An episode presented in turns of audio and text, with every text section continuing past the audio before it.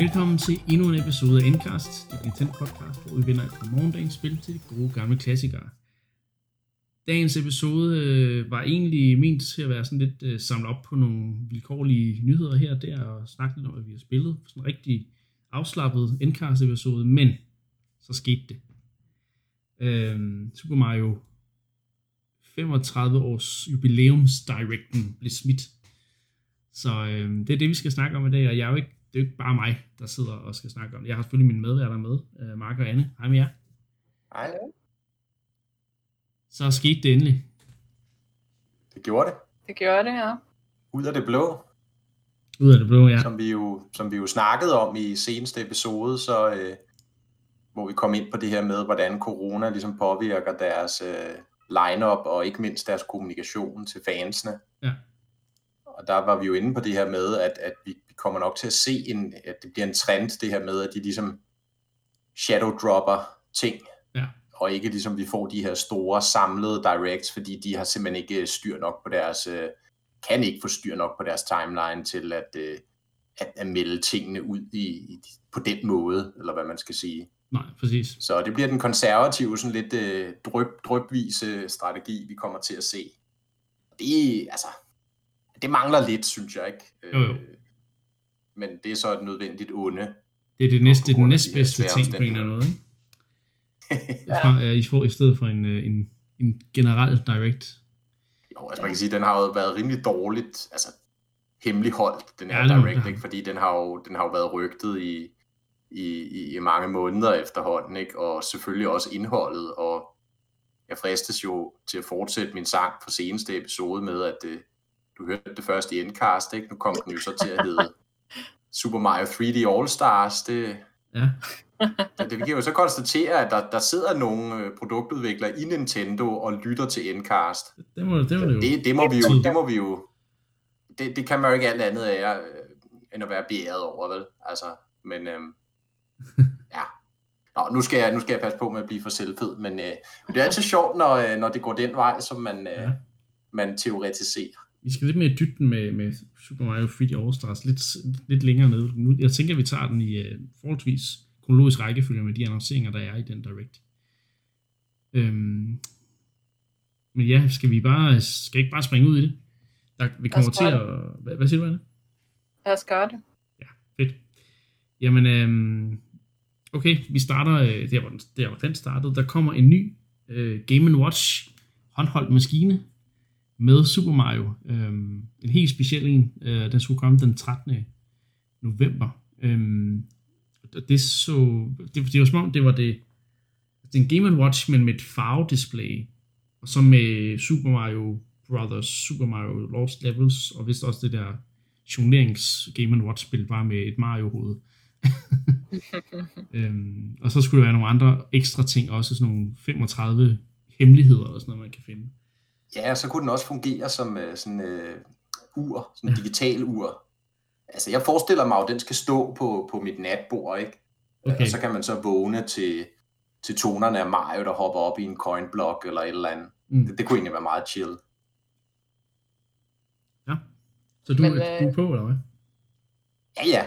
Okay. Men nu må vi se, om jeg får, om jeg får åbnet den selvfølgelig. Det er jo altid et problem for mig med de her ting. Jo.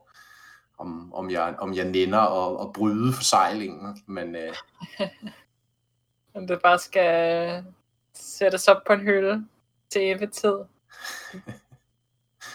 Er det ikke sådan, Mark øh, gør med alt, han køber af Nintendo Guide? Nej, nej, nej, nej. Han plejer lige at sæ- sætte disken i en enkelt gang, som du ved, så det ligesom øh, kommer op på hans øh, Switch-profil, at han har spillet noget, ikke? Og så er det tilbage på hylden. Jeg tror, han købte både Limited Edition og i bare et almindelig, almindelig edition, sådan at han kunne nej, nej, nej, spille nej, nu må jeg lige, jeg kan høre de her rygter, de er gået fuldstændig ud af kontrol. Ja, det må jeg lige se. Det er altså, myten bliver større og større, vil jeg sige. Ja, det gør. Nå, men, Men, øh, øh, spøg til side. Øh, ja, det er jo sådan lidt et, et spøjst indfald ikke, med den Game Watch der. Det, Ja. det kom sådan lidt ud af det blå. Altså, det var jo ikke en af de ting, kan man sige, vi havde fået nys om på forhånd. Og, øh, og ja, det, det lugter jo sådan lidt af at være en af de her mini-konsoller, det sagde du, Anne, inden vi gik på, ikke? En af de her mini-konsoller, men det er det jo ikke rigtigt, fordi den har basically kun et spil eller to spil på, ikke? Øh, så det virker også på en eller anden måde sådan lidt overkill måske, at, at lave sådan en, en helt fysisk enhed, Game Watch style, og så er det faktisk ikke engang Game Watch spil, du spiller på den. Det er så bare det originale øh, Super Mario Bros. Ikke? Bare, det er selvfølgelig en klassiker, det er jeg med på, men, men det er jo sådan lidt en klassiker, som egentlig ikke er lavet til det format, men man, man, man, man gengiver så det, det Game Watch-formatet, men det er ikke Game Watch-spil, man spiller. Kan I følge mig? Det er sådan lidt ja. weird, synes jeg. Men de må have vurderet, at altså Game Watch-spillene i sig selv ikke vil være nok til en trækplaster til sådan en device, vel?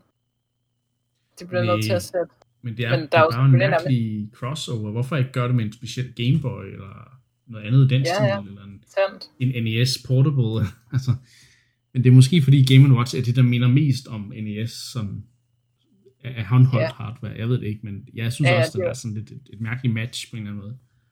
Ja, de unge nu til dags, de ved sikkert ikke. Det, det, det virker meget realistisk, at Mario kørte på sådan en for mange ja. år siden. Jo jo, men de unge nu til dags, de, altså, de vil jo ikke engang spille Super Mario Bros. for 86, vel? Altså, nej, nej. Det, det, det, så jeg ved ikke rigtigt. Ja, det, det virker sådan lidt mærkeligt. Altså, jeg vil sige personligt, altså jeg vil antage, at den er lavet til nostalgikere, ikke? Altså ligesom ja. NES Mini og SNES Mini. Den er lavet til nostalgikere som mig, øh, som, som bare skal have det, fordi det minder mig om noget, da jeg var lille. Ikke? Mm. Og, øh, og der vil jeg bare igen sige, at det havde været sjovere, hvis det havde været en Game Watch øh, collection, ja, jeg meget. kunne spille på den, meget. med alle de forskellige, eller mange af de forskellige Game Watch-spil øh, fra den gang, end, du ved, endnu en øh, rendition af Super Mario Bros. Ikke? Jo. Men måske er det svært, ikke? Fordi at man jo netop dengang lavede altså forskellige konsoller, der passede til forskellige spil, ikke? Altså sådan noget som, øh, hvad hedder det, Donkey Kong Junior, havde vi ikke sådan en, hvor der så, det var jo faktisk to skærme, man skulle bruge for at spille. Jo, jo, jo, jo, jo og der er forskellige knap-layout på ja, nogle af dem jo også og sådan noget, ikke? Så du kan ikke lave sådan en one size fits all, men jeg tror stadigvæk, altså, du vil kunne passe rigtig mange af spillene ned på, ikke? Ja, helt sikkert. Så, men altså, det, det, så, da, det så lækkert ud. Altså, det så ud som om, at de havde smidt sådan en farve LCD i, som du sagde, øh, Niklas. Ikke? Så det virker som om, at, at produktionsværdien er, er, er, sådan, er sådan rimelig høj. Mm. Så, øh, og, og indpakningen så, så indbydende ud. Øh. Det er klart. Den kunne godt stå på en hylde i hvert fald. ja, og jeg lyver heller ikke helt, hvis jeg ikke allerede har været inde og kigge, om man kunne pre-order den et sted, men øh, okay. det, det kunne jeg altså ikke finde endnu. Nå, men øh, ja, det er nok ikke noget, jeg kommer til at købe, tror jeg. Hvad, hvad med dig, Anna? Er det, er det noget, du er ude efter? Nej, nej, jeg tror igen, jeg ville være mere interesseret, hvis der var Game Watch-spil på. Okay, ja. Jamen, øh, okay, jamen, fint nok.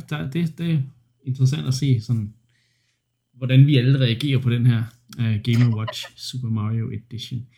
Nå, men lad os komme videre til uh, en uh, annoncering, som jeg t- også tænker, det er sådan et spil, som uh, man lidt har ventet på skulle komme til, til Switch. Og det er jo uh, Super Mario 3D World, der nu får et uh, remaster. Uh, hvad kan man sige det? Det er et port, det er ikke et remaster, fordi det, jeg tror, at opløsningen virker til at være nogenlunde den samme. Ikke? Um, men uh, det er jo et Wii U-spil, der uh, et, et virkelig ret godt uh, Mario-spil på, på Wii U faktisk, som desværre jo så ikke kom ud til så mange, så det giver jo virkelig god mening, at spillet nu, uh, nu kommer til Switch, uh, og det kommer så til februar uh, næste år.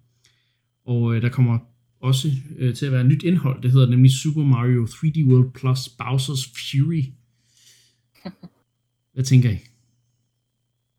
Lad starte ja, der var, en, der, var, der var en lille teaser der ikke til sidst. Jo, jo. Øh, altså egentlig kan man jo sige, så sad jeg jo der, da, da det segment kom frem igen, ikke? Altså, og det, det lyder jo som om, at det er ikke seneste episode af Indcast, øh, du, du lyder til, det er den aktuelle, men vi snakkede om det i sidste uge, ikke? At, øh, at, at Super Mario 3D World formentlig var på vej også, og, mm. og muligvis også ville komme separat for den her sammenpakke, og det blev jo fuldstændig som vi spåede. Ikke? Jo. Øhm, og så kommer det så først til februar, også som vi snakkede om, formentlig på grund af corona. Det skulle nok have været klar her til, til efteråret, til, til julesalget, men, men det er så blevet skubbet. Ikke? Jo. Og så er det jo også fordi, og det er jo så der, man kan sige det positivt, fordi i starten, der var sådan lidt, når ja, 3D World, selvfølgelig super top klasse spil, den her meget, meget interessante hybrid mellem et traditionelt 2D Mario-spil og et et 3D exploration baseret Mario-spil, ikke? Den, den befinder sig sådan lidt i krydsfeltet mellem de to genrer. Men, men da der så kom øh, det, du ved, det lille ekstra klip på til sidst, at der er altså en, en, en ny DLC-pakke, eller det er jo ikke en DLC-pakke, men en udvidelsespakke øh, koblet på, ikke? Så, så reelt nyt indhold. Ja. Det er klart, det, det, gør, øh, det gør ligesom, øh, det, det gør det en del mere interessant, synes jeg, øh, Det- det gør en, jeg. som har spillet det spil, ikke? Det, det solgte mig på den. Helt sikkert. Øh, ellers så havde jeg tænkt, okay, jeg har jo så ikke til Wii U. Det er ikke sikkert, jeg behøver at købe det til, til Switch. Men det der, det gjorde, okay, nu skal jeg have det. Hvad siger du, Anne? Ja, altså, jeg må krybe til korset, siger jeg ikke. Jeg er jo ikke den største 3D eller 2D Mario-fan øh, derude. Så, er, du, altså, er du så set Mario-fan, eller hvad? jo, jo, jo, jeg kan virkelig godt sætte pris på spillene, og jeg har Okay. også brugt en del tid i de fleste af dem og sådan noget, men det er bare, det kan godt være, det er, fordi jeg ikke er god nok til dem, og ikke er villig til at træne til at blive sådan rigtig god, men øh, Mm. det bare, jeg vil sgu gerne noget mere end bare hoppe, når jeg spiller. Men, øh, Yo- Yoshi kan da række tunge. Det er rigtigt, men det er også, det er også altså et step up, kan man sige, når, når jeg også er med for mig. Ikke? Men nej, Okay. jeg, synes, det er, jeg synes, det er fedt, men altså, nu har jeg det også til Wii U og sådan noget, så Okay. altså, måske, nej, så ekstra, nej, ekstra indhold gør ikke, at du lige bliver fristet til også lige at købe nej, nej, altså jeg det når jo ikke, jeg når jo ikke til det ekstra indhold alligevel, kan man sige, så, Nej. så desværre er det ikke sådan, jeg synes, at det er fedt også, at øhm, de snakker om, at der er online multiplayer, så man kan spille det co-op sammen online. Den, den fangede jeg slet ikke, at det var med, men ja. Det fanger jeg heller ikke. Nå, det synes jeg, at der stod. Nå, det er okay. Måske er der online multiplayer. Det synes jeg, har læst også efterfølgende, at nogen snakker om. må vi lige få det op på. Øh, Ja, Ja, det- den er du frisk, så øh, det kan godt være, at vi missede det. Jeg, Ja. jeg sad og tog noter, men det kan godt være, at jeg, jeg missede nogle ting. Jeg skal Men også det er klart, det vil jo være oplagt. Det vil være oplagt, fordi det er jo et spil, der gør sig rigtig godt i multiplayer, netop fordi du mm. kan være de her op til fire spillere i samme bane, ikke? Jo. Øh, ligesom i, kan man sige, Super Mario, øh, New Super Mario Bros. serien, øh, som jo også har eksperimenteret med det her, Ja, den her eller- form for multiplayer, ikke? Ja, Kunne du ikke også se Super Mario Bros. 2? Eller kunne du Øh, kun... Nej, nej, nej, det var det, der var skiftevis multiplayer. Nej, Ja. det var mig. ja, og det, det er sådan lidt... Det har noget af det der DNA, multiplayer-DNA fra... fra Men ja, man kan sige endnu et kryds på listen over Wii U ports. Så øh, nu, nu er det efterhånden meget tyndt med spil for den konsol, vi, vi ikke har på Switch også. Det er vel nærmest kun øh, Xenoblade X, vi, vi mangler ja, af de det, store store. det er det, Jeg vi ved, om der er nogen, der arbejder på det. Monolith, de har jo tre teams i gang, så øh, man kunne, man kunne være. Kunne være. er de også er de i gang med en Xenoblade Chronicles X2? Nej, nu. Jeg Ja, det er de jo også. De har tre teams, ikke? Der er et Breath Ja. of the Wild team, og så er der et, et spil, der arbejder på en, en, en, et nyt spil, og så et, et, et eller andet tredje team, som vi ikke ved, hvad laver.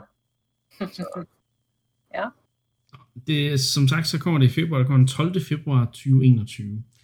Øhm, nu skal vi øh, videre til noget andet. Øh, en, en af de ting, der sådan sker her frem mod øh, marts måned, hvor, hvor de ligesom, det er der omkring, hvor man, ja, hvor de stopper øh, hele den her, hvad kan man sige, øh, jubilæumskampagne, eller hvad vi skal kalde det. Men øh, et spil, der så vil være øh, tilgængeligt for Switch Online-spillere, det er Super Mario Bros. 35, som ligner til forveksling Tetris 99. Det Det er også er, afspillet på samme måde. er det Super Mario Bros. Battle Royale, vi er ude i, eller hvad? Det er det jo. Det, Det er det jo. Det er jo, Og øh, det er jo, altså, man kan sige, det er meget godt set. Den, den kan vi jo ikke rigtig bruge længere, fordi nu er der efterhånden en del, der har forstået, at det er smart at, at, at vende de fleste koncepter til, til, til Battle Royale. Ikke? Altså, vi har den her kæmpe ja. succes øh, for tiden på de andre platforme, der hedder Fall Guys, som Ja. jo også er, kan du sige, en, en form for Mario Party i, i Battle Royale mode. Ikke? jo. Og, øh, og og der, ja, det er altså en designmetode, der begynder at give øh, genklang øh, på tværs af alle mulige genrer, og ikke kun skydegenren, hvor den jo er startet. Så, øh, så det er jo interessant. Jeg synes, det så pisse sjovt ud, og det er en, altså igen, det er, en, det er en god idé. Øhm, så det, det skal jeg da helt klart hygge mig med. Ja, øh, og også netop fordi man kan sige, at det originale Mario Bros. Det er, øh, det er svært, altså Mm. og, øh, og, og, og det, det bliver kaotisk, og det bliver øh, med banden og svoglen, når man lige pludselig får øh, tre spike enemies sendt i hovedet af en eller anden person, ikke? øh, så det, det tror jeg, der kommer til at være gang i den, og det, det så egentlig ret sjovt ud, synes jeg. Altså, hvis det bare er tilnærmelsesvis lige så sjovt som Tetris 99, så kommer jeg også til at hygge mig med det. Altså, jeg var vir- virkelig vild med, med Tetris 99, så ja. Jeg, jeg glæder mig til at, at, at prøve det. Det kommer den Og første... du skal, vel, du skal vel ikke engang downloade, det kunne jeg forestille mig. Åh, oh, jo. Altså, jeg kommer til aldrig at vinde et spil, jo. Altså, det har jeg jo ligesom accepteret, men Jeg vandt aldrig i Tetris. nej. Lag mærke til en ting, jeg synes, der var lidt mærkeligt, det var, at de, de annoncerede, samtidig med at de annoncerede spillet, så annoncerede de også, at der var en udløbsdato på det. Ja, netop. Så man kunne kun spille det til og med marts næste år. Ja. Det, det, det forstod jeg ikke rigtigt. altså, hvor- hvor- hvorfor Nej, man vil gøre det. Det, Men øh, det, det kommer vi tilbage til faktisk, den der udløbsdato der, til- på et af de andre produkter faktisk. Men det Ja. er øh, lidt, Okay. lidt kontroversielt, men det kan vi snakke lidt om. Ja. Øhm, ja, Super Mario Brothers 35, det ser ret sjovt ud, øh, og så må vi jo bare spille, spille det så meget vi kan, indtil vi ikke kan spille det længere. og så håbe på, at de roterer det tilbage en gang imellem, sådan så man måske hvert, hvert andet år kan få lov at spille det. Eller sådan noget. øhm, det næste er øh, et, det, det, det er også en nyhed, der ligesom kom lidt ud af ingenting. Øh, det, det har vi ikke hørt rygter om før, øh, så vidt jeg ved i hvert fald. Det er øhm, Mario Kart Live Home Circuit. Det er augmented reality møder øh, Toys to Life på Nintendo Switch, og det ser virkelig, virkelig sjovt ud. Også selvom jeg er over 30 år gammel, og egentlig har ikke rigtig leget med legetøj længere, så ser det eddermame sjovt ud. Er det, er det er du mig? 30 år, der ikke leger med legetøj? Ja, det, det ved jeg ikke. Det, er- det er måske også det er min fejl.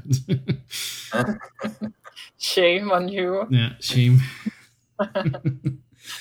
Men øh, jeg synes, det var en af de sjoveste trailers, der var i den her Direct. Øh, er det kun mig, der ikke kan famle ned over Mario Kart Live? Nej, nej, nej, nej. Jeg, er helt, jeg er helt med dig der, Okay. okay. Niklas. Der var også en på plus 30. Lad os, lad os, lad os stoppe den der. øh, der, der leger med legetøj øh, en, en gang imellem i hvert fald. Øh, det, det er så da helt... Ja, det, er, det er jo...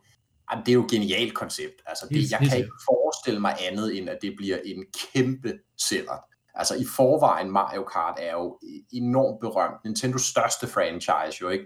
Altså, øh, jeg ved da bare, altså mig selv i alderen, lad os sige 6 til, til ja, nu, altså vil være ellevild over at, at spille det der, ikke? Jo. Øhm, og, og, og ligesom den her augmented reality, som du siger, Niklas, at man kører rundt i sin egen stue, ikke? Altså spiller Mario Kart i sin egen stue, og man kan ligesom designe sin bane Ja. øh, på sin egen måde, vel? Altså, jeg antager, at der må være, der var jo ligesom de her porte, man satte rundt omkring, og jeg tænker, der må være noget kamera på dem, eller noget, der ligesom Ja. sender feedet til spillet, jo, ikke? Så selvfølgelig kan man sige, der er jo nok en, en begrænsning for, hvordan du ligesom kan stille dem op, men stadigvæk, det lignede jo, at man kunne lave nogle forskellige sving og sådan, og Mm. ikke bare lave sådan en cirkulær bane, ikke? Så altså, du kan designe din egen bane, øh, det har det her fysiske aspekt også, øh, Mario Kart i din egen dagligstue med alle øh, gimmicksene, som vi kender, skjold og bananer og så videre. Ja. Det må blive en kæmpe sælger øh, hen mod jul og, og beyond. Det kan jeg simpelthen ikke forestille mig andet, og det er, det er godt set. Altså, det, det, det er et rigtigt Nintendo-produkt, det der, Ja. ikke? Der, øh, ja.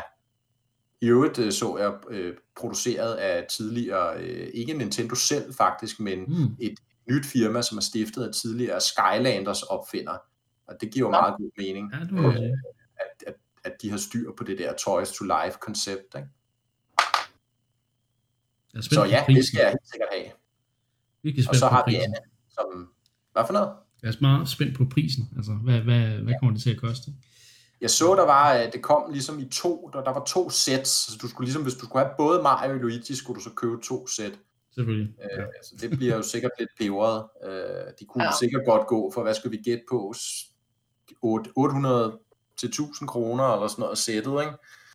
ja, måske. Øh, kunne man sikkert godt forestille sig, og så, øhm, ja, så skal du have begge to, hvis du skal have både Mario og Luigi, og ja, så må man så håbe, man kan, man kan bygge banen ud jo, ikke? Så hvis man har to sæt, så kan du faktisk sætte otte af de her porte, i stedet for kun fire, og så lave en endnu større bane, ikke? Så kan jeg jo, kan jeg jo nærmest lave en bane i hele min lejlighed, ikke? Og så køre ind i soveværelset og ud i stuen, og ja, det bliver skide godt.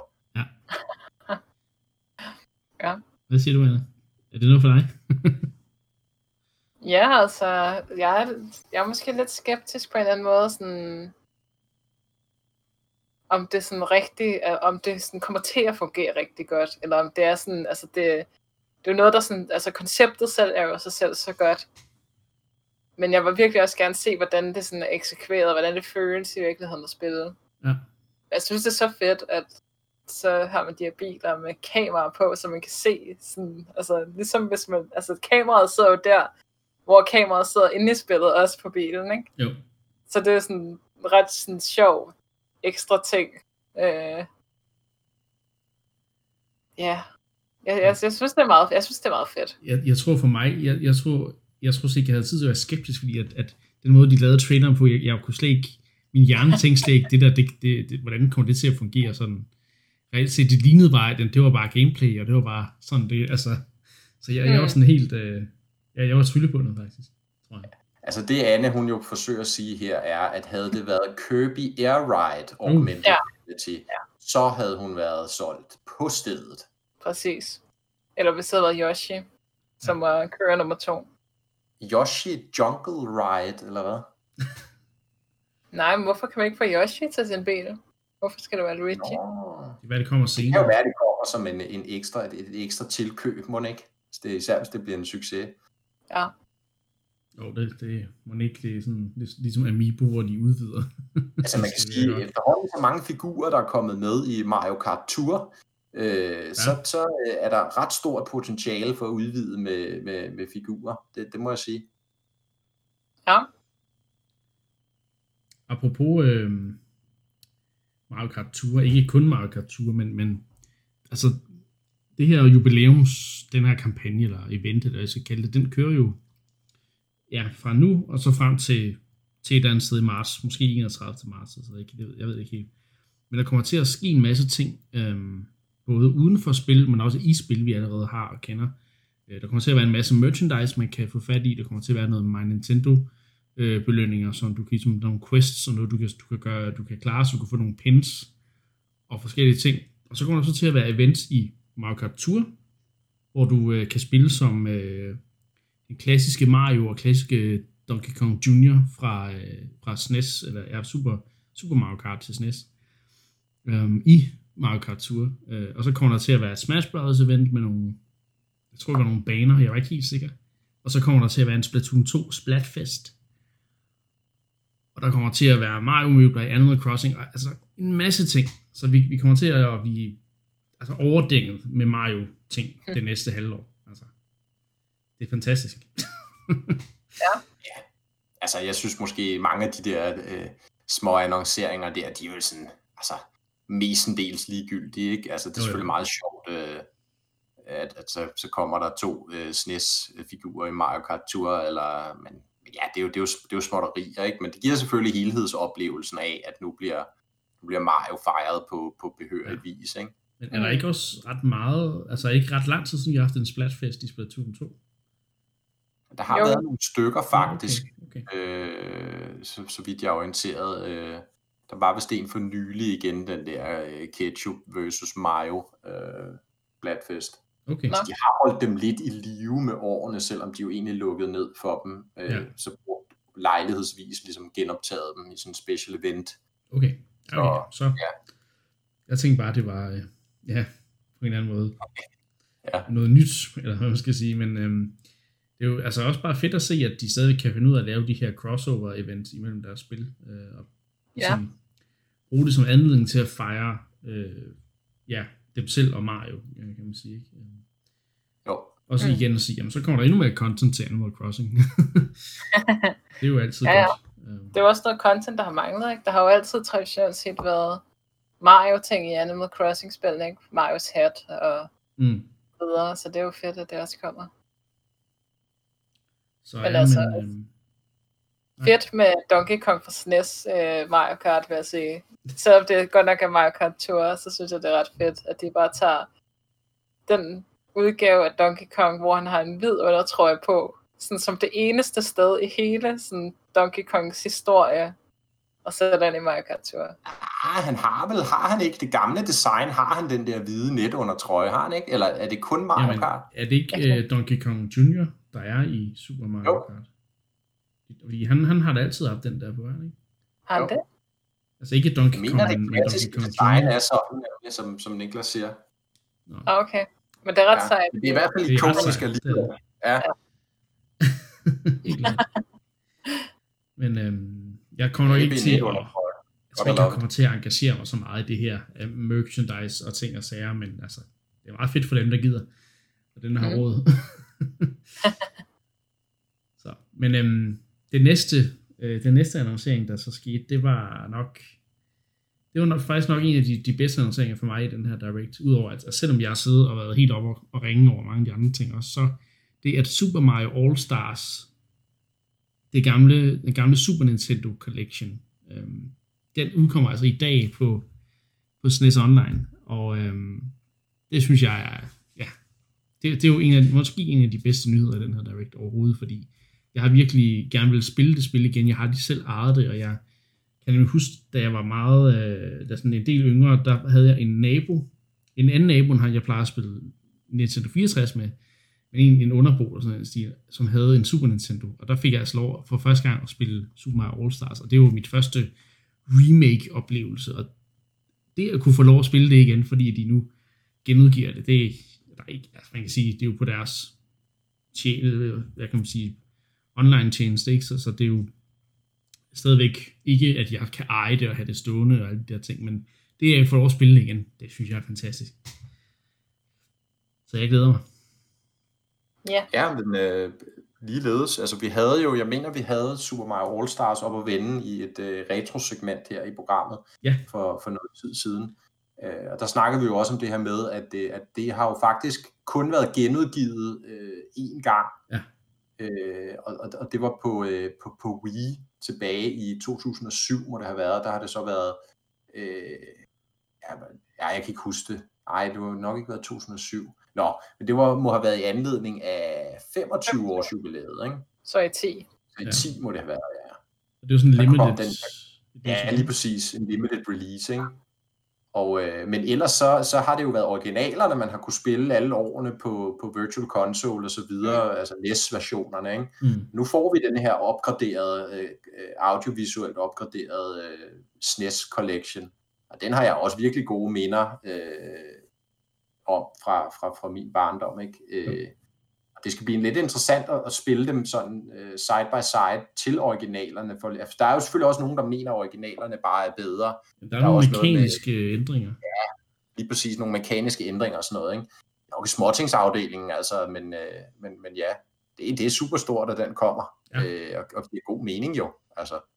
Øh, og, og, og fedt, at de, den kommer i Switch Online-kataloget, altså, kender man Nintendo ret, så kunne de godt have fundet på at snide den ind som en eller anden ting, man skulle købe, betale separat, ikke? men øh, nu har de altså valgt at lægge den ud i, i SNES Online-kataloget, så, så ja, ja, det bliver jo langsomt større og bedre, Ja, det så gør det er jo cool. Og det kan vi spille i dag. Så det kan være, at vi skal snakke lidt mere om det i næste uge. det. Det, det kan godt være. Jeg skal i hvert fald have, have kigget på det, det er helt sikkert.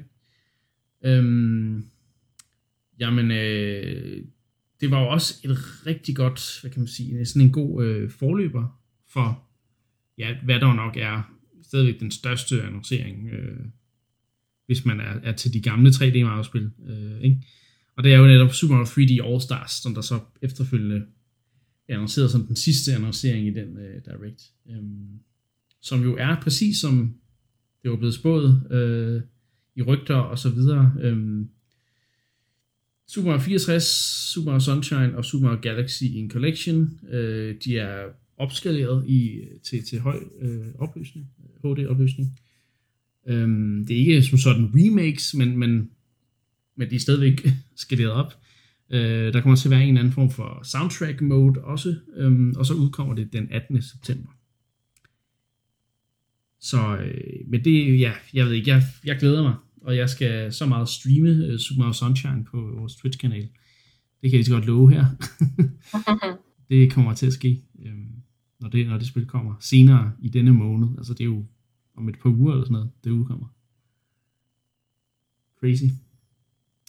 Ja, jeg må sige, at øh, det, de sådan negative sider af det her rygte har floreret så længe, har jo været den her fantasi, jeg har bygget op omkring den, den, den her pakke, der ligesom skulle komme. Og jeg ved ikke, om det nogensinde har været en del af rygtet, men jeg har jo drømt om, at de vil blive remaket fra bunden og især Super Mario 64, som jo efterhånden ser lidt bedaget ud, kan man måske sige.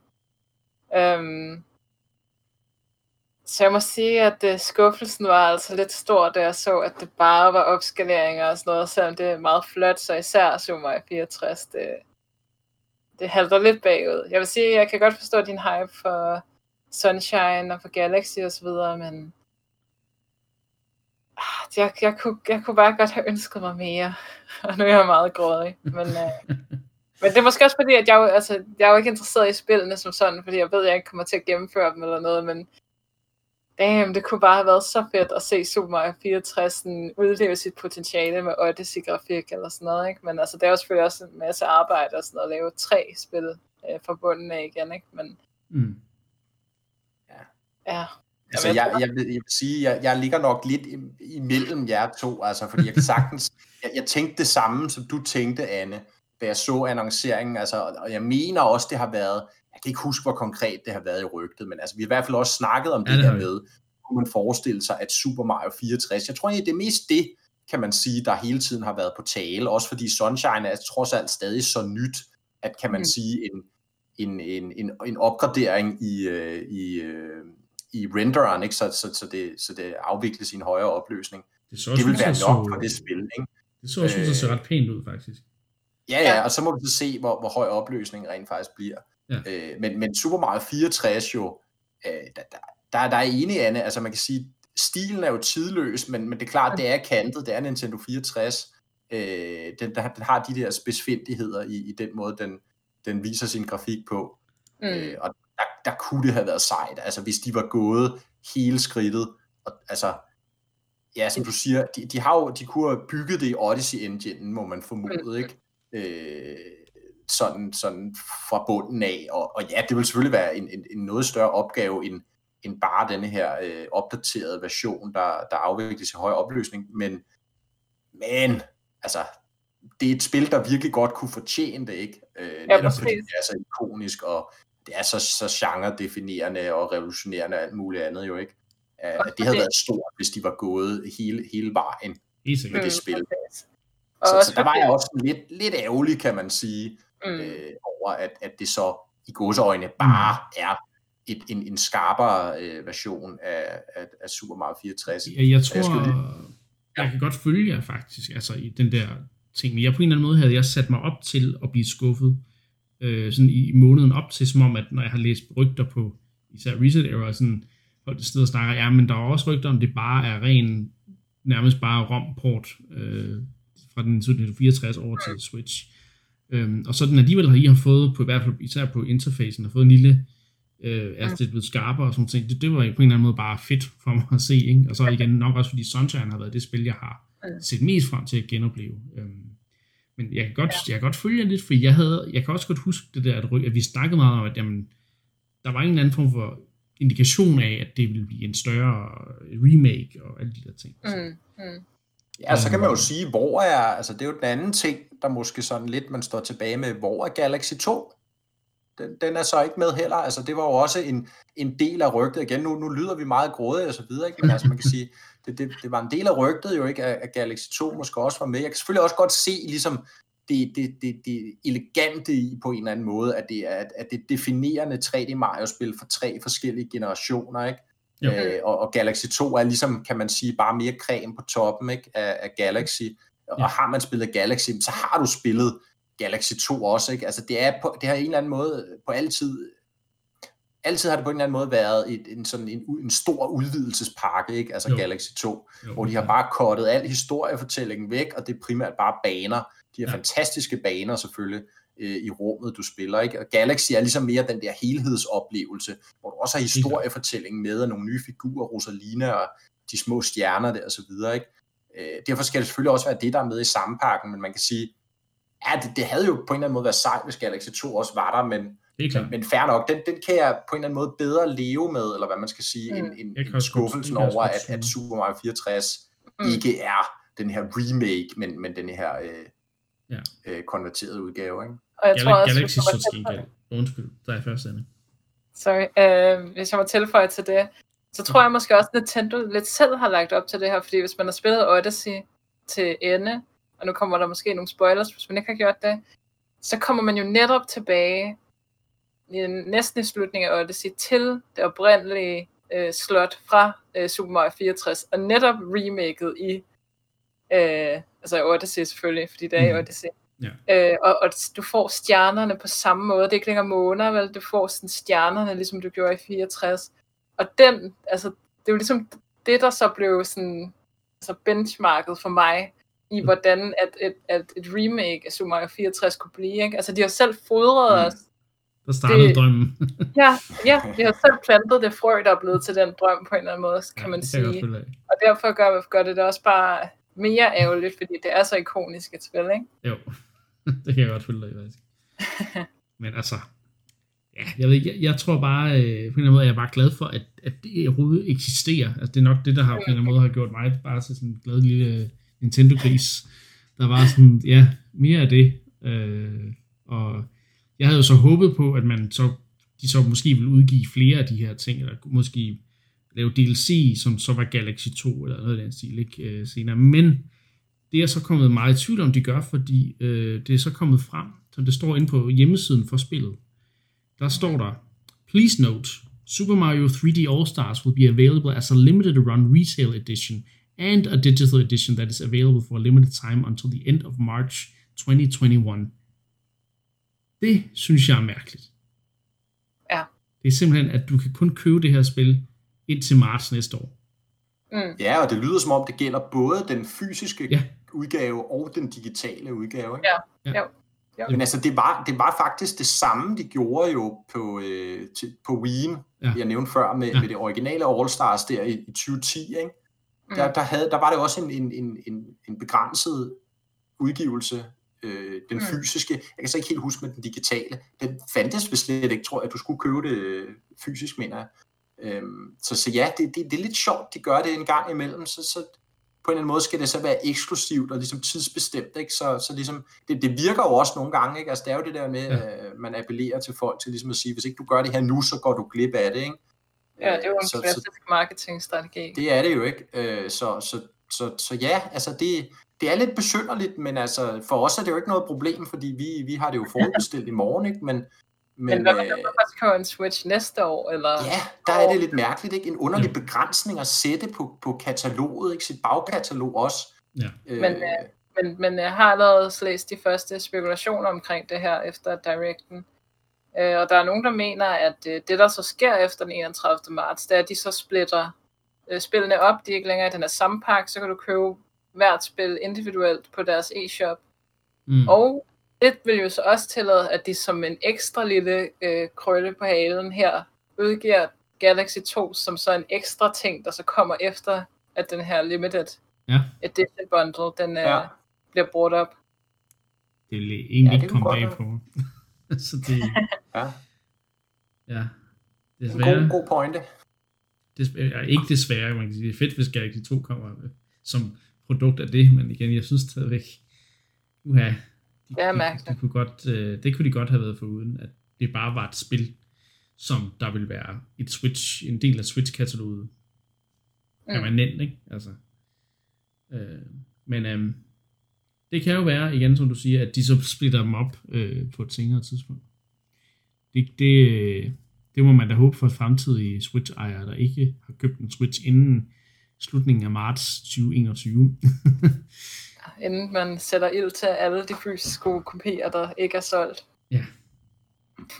Men øh, det var de, de første 40 minutter af vores øh, denne episode af Endcast, og det var altså kun om Super Mario's 35 års jubilæums Direct. Og sikke en omgang. Øh, jeg var sådan helt høj efterfølgende. Det er, sådan, det er som om alle de andre Directs og, og sådan annonceringer, der har været i løbet af året, de har ikke rigtig gjort det for mig på en eller anden måde. Måske, og måske Animal Crossing og alt det der. Det, det var sådan på et ret højt niveau, men alt det med Twitter, shadow drops og ting og sager, det har bare ikke rigtig været så spændende. Men så er der nu, vi får en, en et kvarters øh, direct med nye og gamle Mario-titler og ting, man har gået og drømt og ønsket i lang tid. Ja, jeg Ja, synes, det er klart. øh, Altså, det var fedt. Det var det. Ja, det var det da. Altså, det, det, det, der, det, der for mig allerede nu bliver lidt interessant at følge her, det er, at man kan sige, øh, nu, nu kommer øh, All-Stars-samlingen der, den kommer jo så allerede her i, øh, i september, mm. senere på måneden, ikke? Ja. Øh, og så kommer 3D World kommer så først næste år. Ja. Øh, så det har de altså ikke kunne få færdigt. Øh, så spørgsmålet er jo, har de andet til resten af året, eller har de vidderligt ikke mere?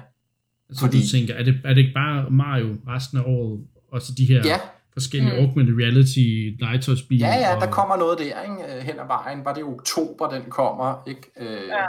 men, men altså, de plejer jo at have en stor november-release, ikke? Altså mm. i den helt store liga, ikke? Smash, Pokémon, Mario, den slags spil, ikke? Mm. Øh, har de ikke det i år?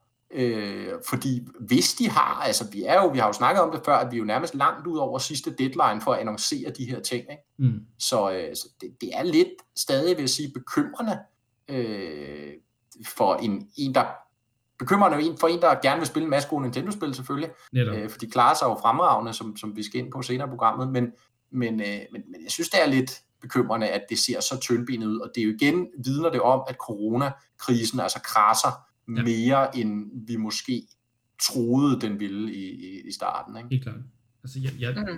jeg tror på en eller anden måde, at øh, altså, jeg, jeg kan næsten ikke tro, at der ikke er mere. Altså, jeg, de må have et eller andet, en, eller- en eller anden stor Twitter-annoncering, der kommer enten i september eller oktober måned, hvor de smider ja. Et november-release. Ja. Jeg kan næsten ikke, altså, Nej, Ligesom med, med, med Paper Mario, ikke? Altså, det kom vi også lidt ud af, og der havde været nogle rygter, men det kom også lidt på en måde ud af det blå med den Twitter-annoncering der, ikke? Um, Jo.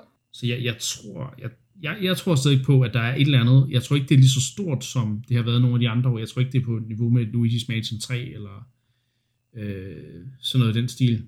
Um, eller Super Mario Odyssey for den sags skyld. Men, men altså, jeg, jeg kan næsten ikke forestille mig, jeg, jeg, jeg, vil, jeg vil blive overrasket, hvis der ikke kommer et eller andet, øh, en eller anden Twitter-annoncering. Øh, fordi mm-hmm. er, er det i oktober, at øh, det er der Pikmin kommer, ikke? Ja, jo, den tre. 31. Ja. Så det vil sige, så har vi noget i september, vi har noget i oktober, og så mangler vi ligesom den der november, øh, de der store novemberspil, ikke? Øh, Ja, så, Så, skal det være, fordi de tænker, at det er Mario Kart Home, eller hvad det hedder, Live. ja, det, det var kommer så i oktober, ja, den 16. oktober. Nå, Det- der det- kommer den der konsol i november, ikke? Ja, Game Watch kommer i november, ja. Ja, Men det er jo ikke Det rigtig... kan helt uh, gøre det. Nej, det tror jeg sgu ikke. Nej. Nej. Men jeg tror, er du der- ret, Mark, i, at altså, det er mærkeligt, fordi man vil gerne have nogle måneder og nu at hype et spil op til, altså, Ja, ikke? altså lave Altså, altså, noget på, marketing og så videre. Jeg er med på, at selvfølgelig skulle det ikke have været med i denne her Direct, fordi Nej. den havde jo ligesom Mario-fokuset, ikke? Men, Mindre det var Odyssey 2. godt nok altså, alle snart, så vil jeg sige, ikke? Altså senest måske udgangen af den her måned, ikke? Hvis du, de skal begynde at hype noget op til november release, ikke? Fordi Ja. så er vi i oktober, og så har de en måned, og, og, og så er det det der i begyndelsen af november, ikke? Jo. Er ligesom sådan et, et prime slot til at, at, at udgive øh, sådan et, et julesalgsspil, ikke? Jo. Men altså, det kan godt ske, det er den Game Watch, og det er sådan en let, de har hivet op af hatten, ligesom de gjorde med, øh, med NES Mini, og, og, og, Mm. og i samme omfang NES Mini jo ikke, som jo også, som jeg husker det, de år, de kom på markedet, var det sådan lidt, lidt halvtynde øh, jule-lineups, de havde kørende, ikke? Jo. hvor at, at, at der kom de konsoller så lidt og reddede det salg for dem. Mm. Mm. Øhm, Men det kan de næsten ikke forvente, at den her kan gøre. nej, den Den har nok... nok mindre appel, sådan Det er lidt generelt. sådan mere snævert. er det, ikke? Ja. Ja. ja, vi må se, men, øh, men i hvert fald øh, lidt Men- bekymrende, synes jeg. Men jeg synes også Også stadig ikke, det her redder lidt af efteråret, kan man sige. Øh, og også Ja, ja, starten af næste år, men, men igen, ja, det er ikke helt Ja, hvis du er glad for Mario, ikke? Jo, jo. Det, det forudsætter er det, ikke- jo også, kan man sige. Ikke? Anne, hun har det lidt hårdt, kan man sige. Ja. Hun har heldigvis Jeg Animal tror også, Crossing. at Animal Crossing er. Nå, men øh, vi skal også lige nå at se, om ikke vi kan, vi kan snakke om nogle andre ting end bare Mario i den her episode. Øh, fordi den kom jo lidt ud af... Jeg, jeg, jeg var lidt forberedt, fordi der havde gået nogle rygter øh, her og der, og jeg var sådan lidt, jeg havde kigget på deres Twitter klokken 3 hver dag de sidste to dage. Så i dag, der var, det var dagen, øh, det skete. Øhm, Ja, Men øh, der er også, vi har jo spillet andre ting i mellemtiden, men vi, vi vidste jo ikke, at det var i dag, kan man sige. Så øh, lad os snakke lidt om det. Øh, Mark, jeg synes, du skal starte, fordi du har jo spillet et helt specielt spil, som øh, du lidt har lovet at snakke om i denne episode. Ja, Øh, det meget, skete endelig. ja, det ventede spil. Ja, jeg har fået, jeg har fået taget hul på uh, Deadly Premonition 2, Fedt. som jo udkom her, mens vi var på sommerferie. Længe ventet opfølger til Deadly Premonition, som, som jeg ikke skal komme nærmere ind på, fordi det har jeg fablet rigeligt om i programmet. Men altså den her surrealistiske, øh, kitschede, besynderlige detektivspil Mm. øh, fra 2010, som har fået en dedikeret fanskare, mig selv øh, inkluderet, og som altså mod alle odds, kan man sige, øh, fordi det solgte ikke særlig godt, originalen har fået en toer. Og det udkom så i sommerferien her, og nu har jeg fået taget hul på det. Og øh, der var jo en masse virak, skal man sige, øh, lige da spillet udkom, fordi at der gik jo meldinger om, at det var fuldstændig ødelagt, altså at, det, at, at frameraten var helt nede i tierne, altså at det hakkede, og det hostede, og det crashede, og alt muligt. Og, øh, og det var også til dels øh, rigtigt, vil jeg sige. Øh, Okay. jeg, og, og en af grundene til, at jeg ventede med at gå i gang med at spille det simpelthen, fordi det var, det var for øh, slidt, eller hvad vi, skal, hvad vi skal sige, i mangel på bedre ord. Selv for Deadly Premonition standard var det for slidt. Det er altså... Ja, Det er også fordi man kan sige, ja, også fordi man kan sige, at Deadly Premonition var et quirky spil, men hvis man går tilbage og kigger på originaludgivelsen, så kørte det faktisk ret fint. Det kørte mere eller mindre låst 30 fps. Så det der narrativ om, der ligesom er opbygget, at, at spillet sådan teknisk også var sådan helt ude af skide, er, er sådan lidt overdrevet, vil jeg sige. Okay. Øh, i, I hvert fald ikke står på mål med den tilstand, som toeren ligesom launchede i. Vel? Men det har de så fået patchet, øh, og det var jo sådan lidt spændende, fordi de har ikke så stort et budget, det team der. Øh, kunne de få det patchet? Mm. Og det gjorde de, og de gjorde det faktisk ret hurtigt, øh, allerede inden for en måneds tid, hvor der faldet to patches, som øh, markant har forbedret det. Øh, så nu, øh, nu gik jeg i gang med at spille det. Og ja, det virker stadig sådan lidt klippeklistret sammen, hister her, og, og, og, og når man er ude i den her åbne verden, som der jo også er i toeren, så, øh, så hakker og hoster det lidt, øh, når det skal loade nye data ind, altså når det ligesom skal streame nye øh, Ja. objekter ind. Ikke? Mm. Men, men frameraten er til at holde ud, øh, og det er spilbart. Øh, og det crasher ikke, det er lidt lang tid om at loade mellem øh, sekvenserne, men, øh, men, men det kan spilles. Øh, Ja, okay. og det bringer os jo så frem. Ja, det kan man sige. Men, men så, hvad så med selve spillet? Hvor godt er det? Jo, ikke? fordi det er jo så det næste øh, i forhold til, til originalen. Og der vil sige, nu er jeg jo så ikke kommet igennem det endnu, så jeg kan ikke udtale mig endegyldigt om sådan historie og, og, og figurudvikling og sådan noget. Men præmissen er i hvert fald fed. Han har en helt unik måde at fortælle historie på, øh, hvis man kender etteren, ham, øh, ham, ham øh, forfatteren, Swery 65. Ja. Og, øh, og, og allerede fra start af i toeren er der suspense på, fordi det er noget så kringlet som både en fortsættelse og en øh, forgænger til originalspillet. Ja. Det starter med, at der kommer en, nogle to FBI-agenter, de er, befinder sig i sådan en tilsmusset, dunkel lejlighed. Der finder man så ud af, at inde i den lejlighed, der sidder så York, altså hovedpersonen fra øh, det første spil, den her quirky FBI-agent, som man spiller i det, det originale Deadly Premonition. Og han, han, han ser meget, ud til at være i meget dårlig tilstand, og det finder man også hurtigt ud af, at det er simpelthen fordi, han er, altså, han har terminalkræft, så han skal dø. Og, øh, og, og samtidig med det, så er de så, virker det som om, at der er ligesom en, de, de efterforsker ham for noget sådan suspekt. De kan ikke forstå FBI, alle de her sager, han har klaret, herunder, eller opklaret, herunder den, man ligesom opklarede Mm. i det første Deadly Premonition. Hvordan han har kunne gøre det, og hvordan han har kunne gøre det sådan egenhændigt. Og der er mange af de her sager, han har optrævlet på egen hånd, og det er sådan ligesom på en eller anden måde gået op for dem. Hmm, har der været noget suspekt omkring det her, ikke? Jo. Så man fornemmer ligesom, der er ligesom en efterforskning i gang af ham på hans dødsleje. Ja. Så de kommer ind, og så udspørger de om en masse ting, og i den forbindelse, der fortæller han så om en, øh, om en sag, der ligger forud for det originale spil.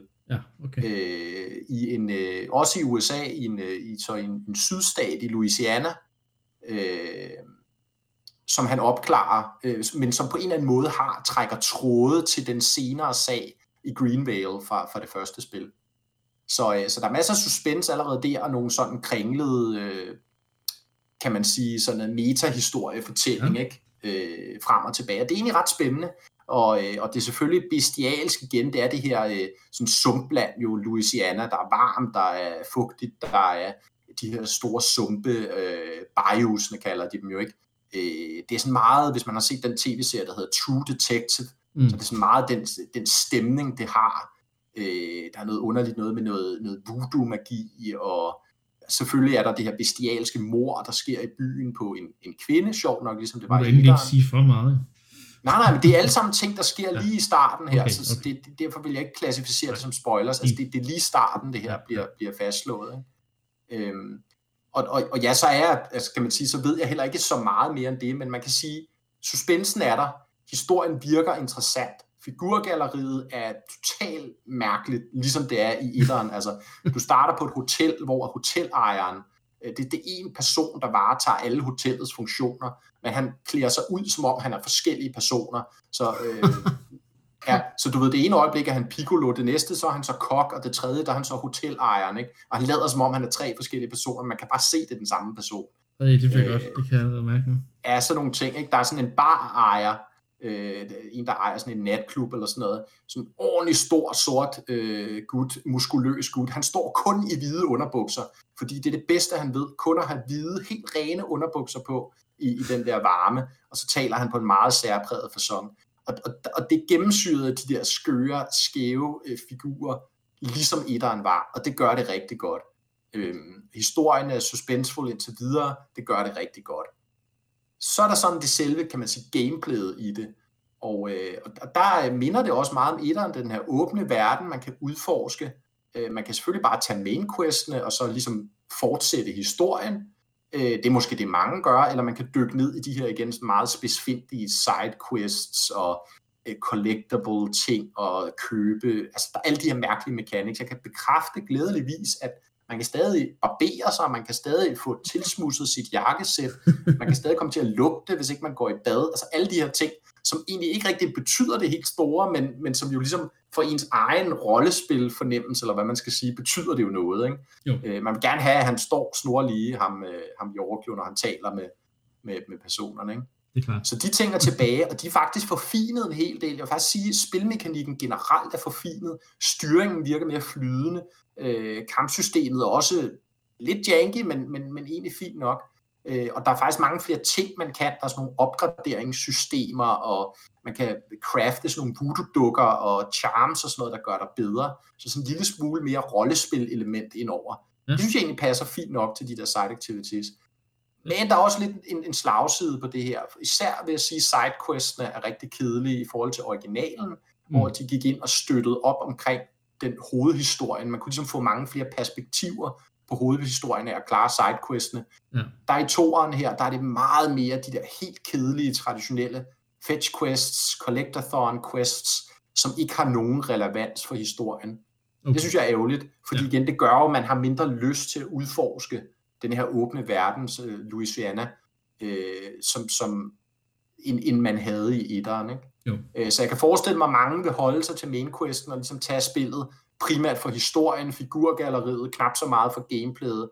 Og der mister det lidt, vil jeg sige, i forhold til originalen, hvor ja. gameplayet jo, det var også quirky, men, men det gav faktisk mening på en eller anden måde at dykke ned i alle de her subsystemer og, mm. og så videre. Ikke? Men det er skørt, det er crazy, masser af vanvittige idéer, altså man kører rundt på skateboard, man kan lave tricks, man kan slås mod alligatorer, man kan, altså, der, ja, det, det, det, det, er, det er helt sit eget igen, kan man sige, og jeg elsker det øh, indtil videre øh, på, på, på godt og ondt igen, kan man sige. Der er nogle ting, jeg synes, det er rigtig lovende i forhold til etteren, der er nogle ting, hvor måske allerede på nuværende tidspunkt, jeg kan sige, at etteren måske gjorde det her bedre. Ikke? Okay. Men, men all in all, synes jeg, det lever op til navnet, øh, men, men man skal være altså, til, til de her lidt særprægede spil. Man skal kunne tolerere, at øh, der er mange ting, der ikke giver den store mening, eller hvor man bare ryster på hovedet over, hvad fanden foregår der dog ikke, altså dialog, der tager lang tid. Bare helt åbningssekvensen øh, at sådan en dialogdreven åbningssekvens der med, med, med FBI-agenten for etteren, den tager nærmest en halv time, hvor man, man ligesom bare skal, skal høre ham fable og alt muligt. Ikke? Øh, så, så ja, det er langsomligt, men det er super hyggeligt. Stemningen er pissefed, godt soundtrack, øh, grafikken er egentlig stilfuld, øh, lidt anderledes fra etteren, så lidt mere tegneserieagtig, men, men, men, men ser egentlig rigtig godt ud. Selvfølgelig ikke AAA state of the art øh, grafik, men, øh, men det holder. Så, så, så jeg er positiv. Jeg synes, man skal give det et skud. Hvis man kunne lide etteren, hvis ikke man kunne lide etteren, så kan man helt sikkert heller ikke lide toeren. So says Mr. Stewart. Var det, var det inden for 20 minutter, Niklas? Det var det. Så jeg skal selvfølgelig nok vende tilbage, tænker jeg, til lige at, at, at give en krølle på halen i forhold til historien, øh, øh, når jeg er kommet igennem den. Der, der, der går måske et par uger, men øh, så tænker jeg måske, at vi lige kan vende det igen. Ja. Og ellers så ved jeg jo, Niklas, at du skal streame det. Det skal jeg. Det, øh, Så kan man jo følge med der. jeg, jeg, blev en, jeg blev fan af etteren, da jeg streamede det øh, på vores Twitch-kanal, og jeg, jeg er jo bare øh, blevet fan af hele det lille univers med alle de mærkelige ting, og igen, det var måske blevet, det blev endnu federe af at dele det med, med så mange øh, indklopper, ikke? Øhm, Jo. som bare ligesom, ja, forøgede det, at vi kunne dele de her mærkelige oplevelser øh, sammen, og egentlig også sætte pris på, hvor fedt spillet egentlig er på nogle punkter, ikke? Øh, og jeg håber jo selvfølgelig, at toren har det den samme, øh, det giver den samme følelse, så øh, jeg glæder mig. Øhm, inden vi øh, vender tilbage og snakker lidt om et spil, vi har snakket rigtig meget om i år, øh, An- Animal Crossing, så vil jeg lige øh, nævne et spil, jeg faktisk har øh, gennemført, siden jeg købte det i går. Nå, Det er øh, indie-spillet Inmost, øh, som kom til Switch her for nogle uger siden, tror jeg det var. Øh, det, bliver, det fik en udgivelsesdato under den der øh, Indie Direct, øh, der var i august.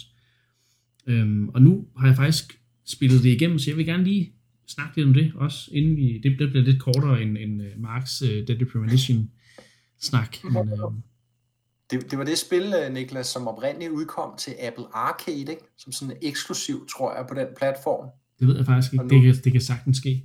Det mener jeg. Det var, det var en af de spil, der, der launchede ja. på, på den platform, som, som kan man sige en eksklusiv, man kun kunne spille her. Ikke skulle ligesom være trækplaster. Ja. Øhm, men nu der- har de så ikke sig for at porte det. mange af de spil, der skulle have været kun på Apple Arcade, de er allerede ved at komme på vej ja. Til både PC og øh, Switch. Øh, blandt andet også øh, Oceanhorn 2 og så videre. Men Inmost er et, øh, det er 2D øh, narrativ fokuseret spil. Der er sådan lidt, det har lidt elementer fra noget øh, Metroidvania faktisk, eller nej, faktisk ikke Metroidvania, faktisk bare Metroid. Øh, men med meget mindre action. Det er mere fokuseret på Øh, det, det minder lidt om Amnesia i den måde, at man ikke som sådan kan kæmpe imod fjenderne i spillet, men man skal ligesom, når der kommer en fjende, skal man ligesom undgå den, eller sørge for, at den går over i noget spikes, noget, der gør, den, den selv slår sig selv ihjel, eller hvad man skal sige.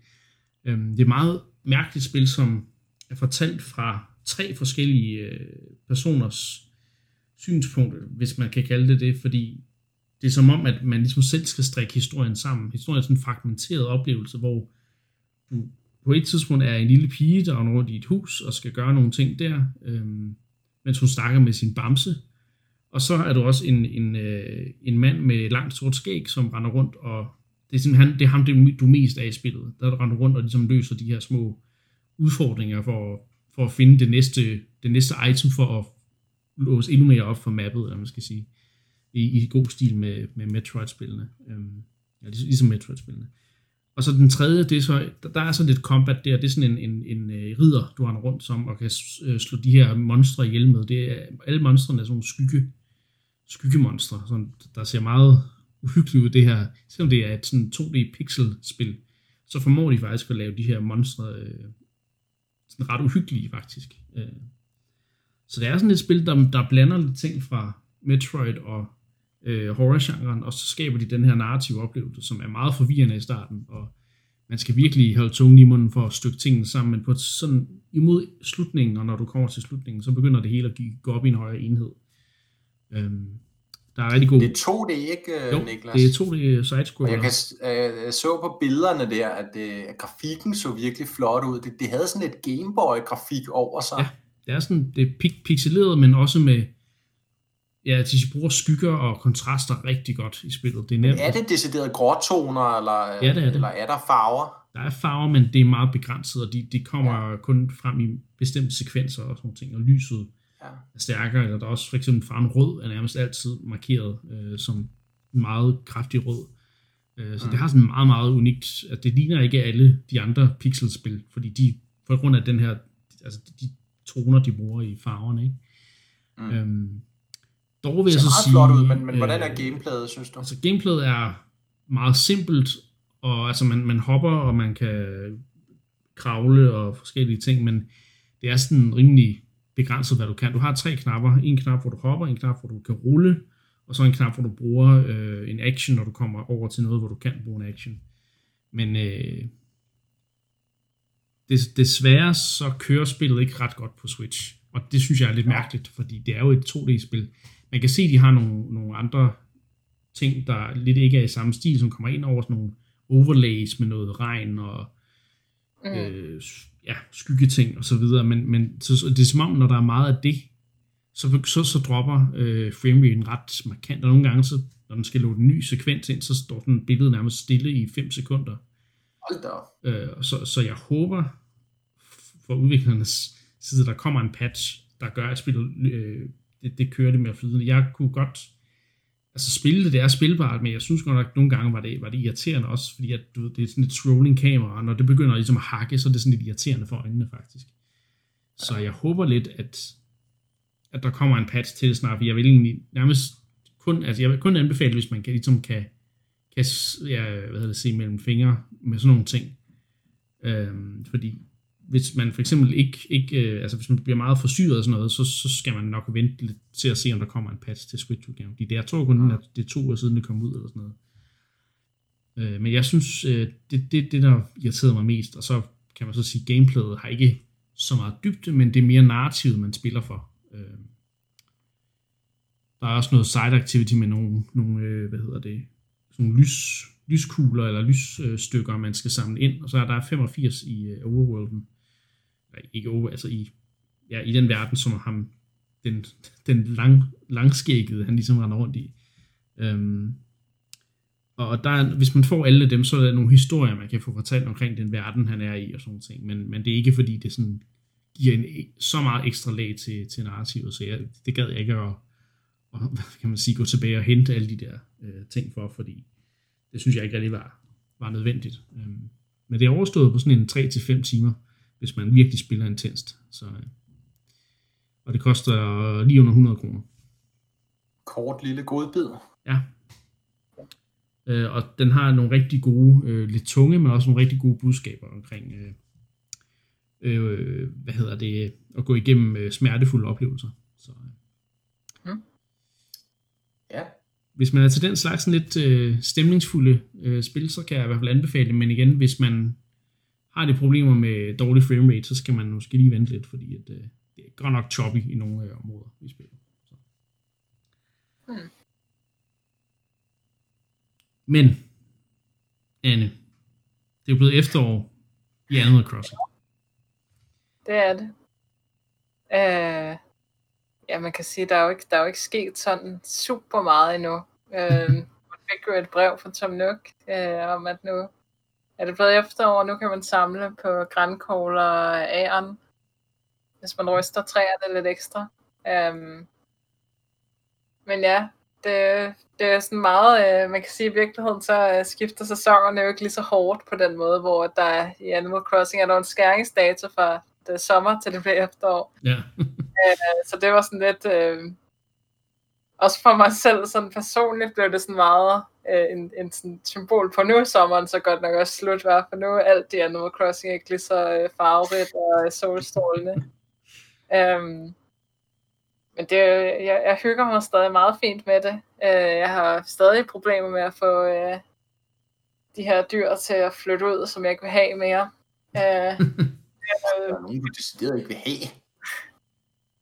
ja, altså, Nå. der er jeg hellere vil have. Ikke? Så kan de andre jo få et andet godt hjem, kan man sige.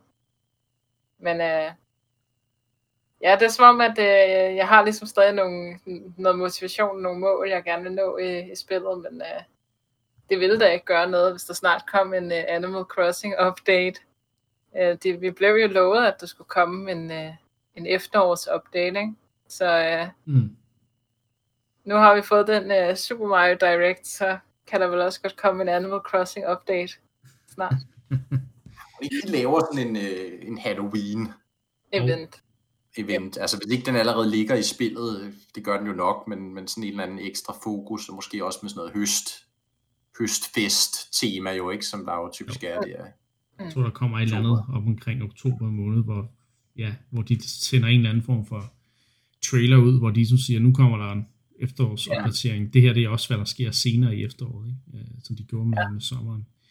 Og så bliver det fordi, jeg synes ikke, at skæringen var så hård, vel, Anne? Altså, fordi det er jo ikke, fordi alle træerne bare med et er blevet røde, Nej. vel? Altså, selvfølgelig kan man se, at, at farven på græsset er lige blevet lidt mere mat, og, og, og træerne, øh, ja, der falder grænkogler ned øh, for træerne, og ikke mindst øh, load-ikonet, øh, når, når spillet er ved at loade op, har også skiftet farve jo, ikke? Øh, jo, alle detaljerne jo.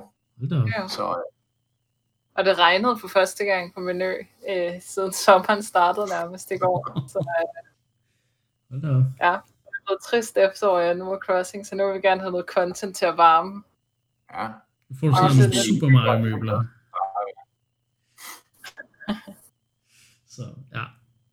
Men ja. øh, okay, så, så, så ja, men må ikke der kommer noget content. Det, det gør det, det Men, men fedt, at du, du spiller stadig spiller. Dagligt, jeg spiller stadig dagligt, men øh, jeg kan godt mærke her på det seneste, at min, mit, mit daglige spiller er blevet kortere og kortere. Øh, jeg prøver også at game de her systemer, især det her med, hvornår vil ens villagers flytte og så videre, ikke? Og, og, og det burde sådan i gennemsnit være, være 14. dag, så flytter der en, og så kan man jo ligesom bruge de her 14 dage til at spare sammen til at tage ud på de her ø-eventyr for at finde den, man gerne vil have. Øh, og det kan jo tage rigtig lang tid, når der er 400 forskellige. Mm. Um, ja, hvem er drømmen? Marshall. Marshall. Ja. Det er et hvidt ær, ser surt ud. Altså. Sur, ja. Okay. Er han cranky, eller hvad? Det ved jeg faktisk ikke. Ja. Det kan godt være, han er det. Men uh, det, det, det har jeg jagter allermest lige nu. Um, men når der så er gået over fire uger siden, at der er sidste dag, der flyttede ud, og der er ingen, der vil flytte ud, så kan jeg godt mærke, at motivationen den daler lidt. du er alt for sød af dig. Ja. Du skal Jamen, slå jeg, noget mere i hovedet med nettet. Jeg har op med at slå dem, øh, fordi jeg, jeg følte, det ikke rigtig gjorde en forskel. og det, er også, det tror jeg heller ikke, det gør, vel? Nej, det, det virker som... Det har at det ikke betyder noget. Ja, men det er også det, der undrer mig, at der går, kan gå så lang tid, uden der er nogen, der vil flytte ud. Men øh, de må kunne lide at bo på min ø. Ja. Altså, mine har flyttet regelmæssigt, vil jeg sige, hver 14. Ja. dag har jeg fået en forespørgsel. Ja. Så er jeg typisk giver jeg dem lov, medmindre det er de absolute favoritter. Mm. Øhm, så, øh, så får de lov. Og nu er jeg så jeg har fået en ny, en bjørn, der hedder Chow, som er cranky. Så nu har jeg tre cranky villagers på min ø. Det ved jeg ikke, om jeg skal tage som et hint. Men, øh, jeg har det er meget hyggeligt, at de går rundt og... Ja, som jeg tror, øh, desværre, når jeg kommer til, hvis, hvis jeg kommer tilbage til spillet ved efteråret, så er det sådan en ret trist øh, sæson at komme tilbage i, fordi de sådan et, ej, hvor har du været? Hvad, hvorfor, hvorfor er der kommet og besøgt os? Hvad sker der? Ja. Jeg tror, de har det ret hårdt på min ø, mine, øh, mine øboere. Ja. Når nu deres øh, yndlingsøboer ikke er der længere. Ja. Du er bare forsvundet. Du er ikke kommet ud af dit hus i hvor, hvor mange uger nu? Nej, men han har altså også, min karakter har ret mange ting at lave i sit hus. Han har et helt øvelokale i kælderen, ikke? Så jeg tror, det er det. Han er ved, han er ved at indspille en plade. Og sådan det er da meget realistisk, vil jeg sige. Ja. jeg tror da heller ikke, mine naboer har set mig siden marts. Nej, præcis. Så ja, men okay. Nå, men ja. øh, det var godt lige at høre, hvad, hvad folk har spillet, øhm, og hvad der så måske bliver spillet op til, at øh, Super Mario 3D All Stars udkommer. Øh, vi har lige tre sådan øh, nyheder, øh, som øh, vi måske lige hurtigt kan, kan, kan få vendt. Vi har en lille opfølging på Paper Mario The Origami King, fordi der har været nogle udtalelser øh, fra blandt andet udviklerne, og så er der blevet fundet nogle data mining ting i, øh, i spillets filer. Anne, det er vist øh, det er nogle ting, du øh, har fundet frem. Hvad kan du fortælle? Ja, men altså, hvis vi starter med, med det første, du, du nævner, så øh, er en eller anden sådan spøjs grund, altså man kan sige, at Nintendo-medarbejdere og designer på nogle af de mindre, altså nogle af de mindre kendte, er jo ikke sådan nogen, der plejer at gå ud og udtale sig sådan super meget om Nej. en franchise eller nogle bestemte spil og deres sådan designfilosofi, men ham her, øh, jeg ved ikke, jeg tror, han er produceren. Øh, han, øh, han har været ret aktiv og givet en del interviews om spillet, Øhm, øh, vi har jo hørt det tidligere om, at øh, de, så var de, måtte de ikke bruge, øh, at de måtte ikke skabe nye Mario-karakterer og de her ting, som vi diskuterede tidligere. Toadfest. Men øh, senest har han så snakket om, øh, at øh, han, ikke, han er ikke helt sikker på, eller altså udvikleren er ikke helt sikker på, at de vil fortsætte med at bevæge sig væk fra RPG-råderne. Øh, og det øh, Interessant. linker meget godt øh, op til, at der er nogen, der har øh, ja, dataminet øh, spillet og fundet referencer, meget tydelige referencer til et XP-system, som så angiveligt har været i spillet på et tidspunkt, men så er blevet fjernet igen. Mm. Øh, så det har vi også snakket om sidste gang med, at, at spillet det trækker i nogle forskellige retninger. Det kan man jo så sige, at, at det har det gjort endnu mere, eller måske har det trukket endnu mere i RPG-retningen tidligere i, i udviklingen. Øhm, så, det, så det er ret interessant, øhm, at, at de jo sådan set lytter til, øh, hvad den her, det her meget vokale community øh, gerne vil have, øh, og ikke helt er sikker på den der sådan, vi skal bare innovere hver eneste gang, sådan, så man ikke ved, hvad Paper Mario franchise rigtigt er. Det skal være et adventure-spil, eller et puzzle-spil, eller sådan. Altså det her med, med at øh, Ja. ja, det skal være noget nyt hver gang. Så jeg var ret Det- det... overrasket over det her faktisk, fordi jeg havde jo sådan set lidt følt, at de var meget ja, fokuseret på det her med, at det skulle, der skulle ske noget nyt i, i, i serien, hver gang der kom et nyt spil og så videre, og jeg kunne egentlig godt lide Origami King, så jeg havde sådan lidt, ja, ja det kom Åh, oh, faktisk nej. meget bag på mig, at uh, alle de her ting, de ligesom kommer op og vende nu igen, fordi vi har de her diskussioner. Det er måske også i kraft af det, at det kommer frem, ikke? Altså, at, at der, er, der er to lejre, der er ligesom dem, der siger, vi, kan, Mm. vi synes, det er ret sjovt med de her nye ting.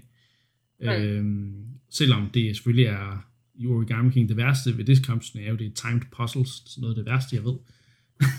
ja.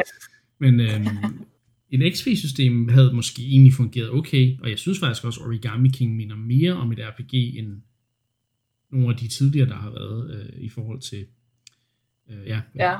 altså Color Splash og så videre, ikke? Men øhm, Noget interessant, han nævner, øh, er også, at, at øh, en af grundene til, at de oprindeligt begyndte at bevæge sig væk fra RPG-genren, var, at der jo allerede i forvejen var et andet Ja. ja. Super Mario RPG-spil, øh, hvilket, som han ikke nævner med navn, men øh, som vi jo nok kan regne ud, er Mario og Luigi, ja, øh, RPG-spillene fra Alpha Dream, som jo lukkede sidste år i år. sidste år. Jo. altså, øh, ja, sidste år. Um, men man kan jo så sige, at det, der er sket, er jo, at nu er der måske ikke længere den anden RPG Mario franchise.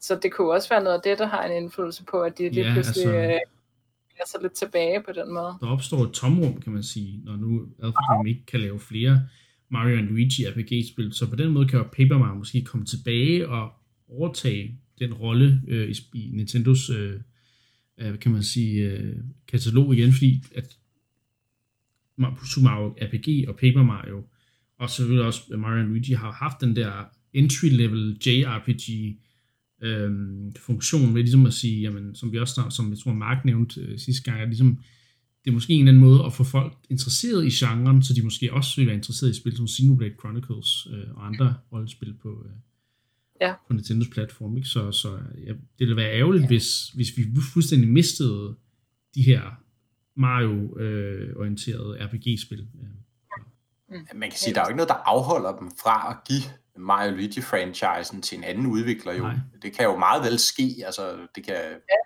sagtens være, at de, de arbejder på et spil allerede, jo ikke? Øh, og det er derfor, man har valgt at holde Paper Mario i den Ja. ja. sådan meget light ende. Ikke?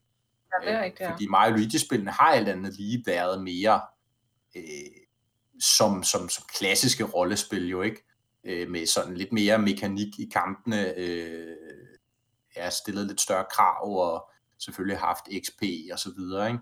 Jo. Så, øh, så det er jo ikke til at vide.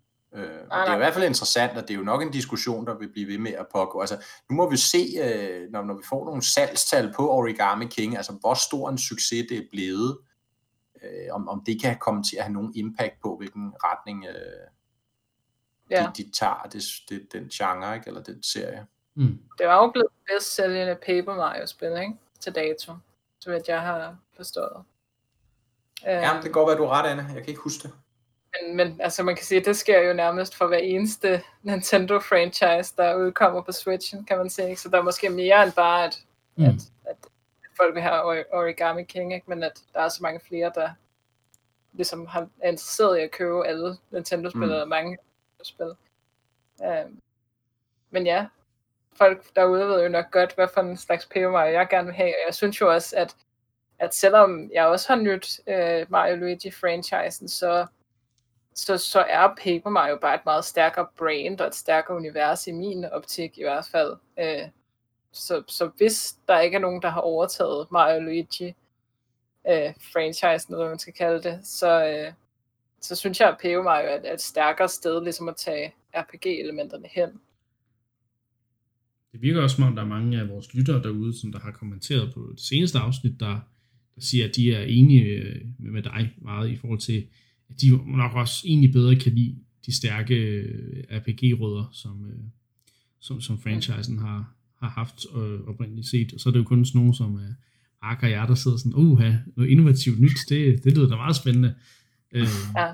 Igen, ikke fordi det er perfekt, fordi ja, det kampsystem, vi har i Origami King, er, har rigtig mange, altså har nogle problemer, især som jeg siger, det her med, at det er puzzles på tid, det, det synes jeg bare er for stressende på en eller anden måde. Ikke? Øhm, mm. Men igen, at der er så mange andre stærke ting i spillet, som, der, som jeg synes på en eller anden måde er mere Paper Mario, end, end, end at det er et RPG-spil. Det, det, den her humor, som spillene har, ikke? Øhm, jo, jo, helt sikkert. Øh, som jeg synes er meget stærk i Origami King. Det kan jeg rigtig godt lide. Og vil stadigvæk anbefale folk, der har købt det, og som har lidt stramt med kampsystemet, prøv, prøv lige at spille lidt videre, fordi nogle af de der story beats, de er så meget værd øh, at, at komme igennem. Øh, mm. Så men øhm, mm. fedt med en lille opfølgning på Paper Mario. Det næste, vi lige skal snakke om, det er, øhm, en, øh, det er en ret god nyhed. Det er, at Nintendos aktiekurs, den er på sit højeste niveau siden 2007 nu. Øhm, det er jo, ja. øh, det må man sige, det er jo noget af et comeback, de har lavet øh, med Switchen. Fordi Wii U har, har ret katastrofale følger for deres aktiekurs i hvert fald. så, ja, der er nogen, der har tjent nogle guldmønter der. Det må man sige. Ja, det, er jo, det er jo interessant, som du siger, Niklas. Altså, det er jo virkelig et, et interessant perspektiv, ikke? Fordi, som du siger, siden største, højeste kurs siden 2007, ikke? Og 2007, der red de jo på Wii-bølgen, ikke? Altså, der, der kunne de jo gå på vandet, ikke? De ja, havde jo så stor succes, som de aldrig nogensinde havde set før øh, og, og heller ikke har set siden, og jeg lige vil sige, måske, måske indtil nu, ikke? Ja. Øh, og, og, og hele, hele Wii U-perioden, og også bare hele optakten til Switch, altså der stod jo eksperter i kø for at, ja. at, at, at erklære Nintendo færdige og øh, afdanket, og de kunne lige så godt øh, lade være at lave hardware, de kunne lige så godt lade være at, at gøre noget som helst andet end måske bare at udgive deres spil på en Playstation eller en Xbox eller PC eller hvor end mm. det måtte være. Ikke? Øh, og de må sidde og, og, og gramme sig lidt, dem der kom med alle de spådomme. Ikke? Øh, det var heldigvis ikke også. Øhm, så de må sidde og gramme sig lidt, ikke? fordi nu, nu har de højeste kurs siden 2007, og Switchen, den, den sælger jo, det viser bare, at der er stadig et kæmpe marked for at have en dedikeret håndholdt øh, hjemme hybrid konsol. Øh, den har ramt noget rigtigt der, ikke? Deres spil sælger også ekstreme øh, mængder. Mm. Mm. Så, så der er bare efterspørgsel på den her topkvalitet software, som de, de producerer. Jeg vil selvfølgelig sige, at den kunne de producere til alle mulige andre øh, konsoller også, men altså folk, folk køber Switchen for at spille de her spil. Men jeg synes jo også, når man kigger på perspektivet i sådan noget som Ring Fit Adventure, sådan noget som, øh, nu ser vi det nye Mario Kart Augmented Reality, vi ser det her Lego-samarbejde. De har jo i mange år haft en strategi, eller har det været en, en, en ny ting i deres strategi, at de skulle blive bedre til at brede deres brand ud. Mm. Nu begynder vi jo så småt at se frugterne af det her med, da vi står snart over for lanceringen af øh, en, en Super Mario forlystelsespark. Ikke? Der er de her vedvarende rygter om, at der kommer Netflix-serier og alt muligt andet, ja. baseret mm. på Nintendo-franchise. Det jeg tror kun, det er et spørgsmål om tid, før vi ser det. Og det er jo klart, det har jo en effekt, det er kæmpe brands, de får øh, ligesom forstærkende effekt af at blive eksponeret i andre medier også. Øh, mm. så, så, så jeg tror, at det bliver, det kommer kun til at blive ved med at gå opad.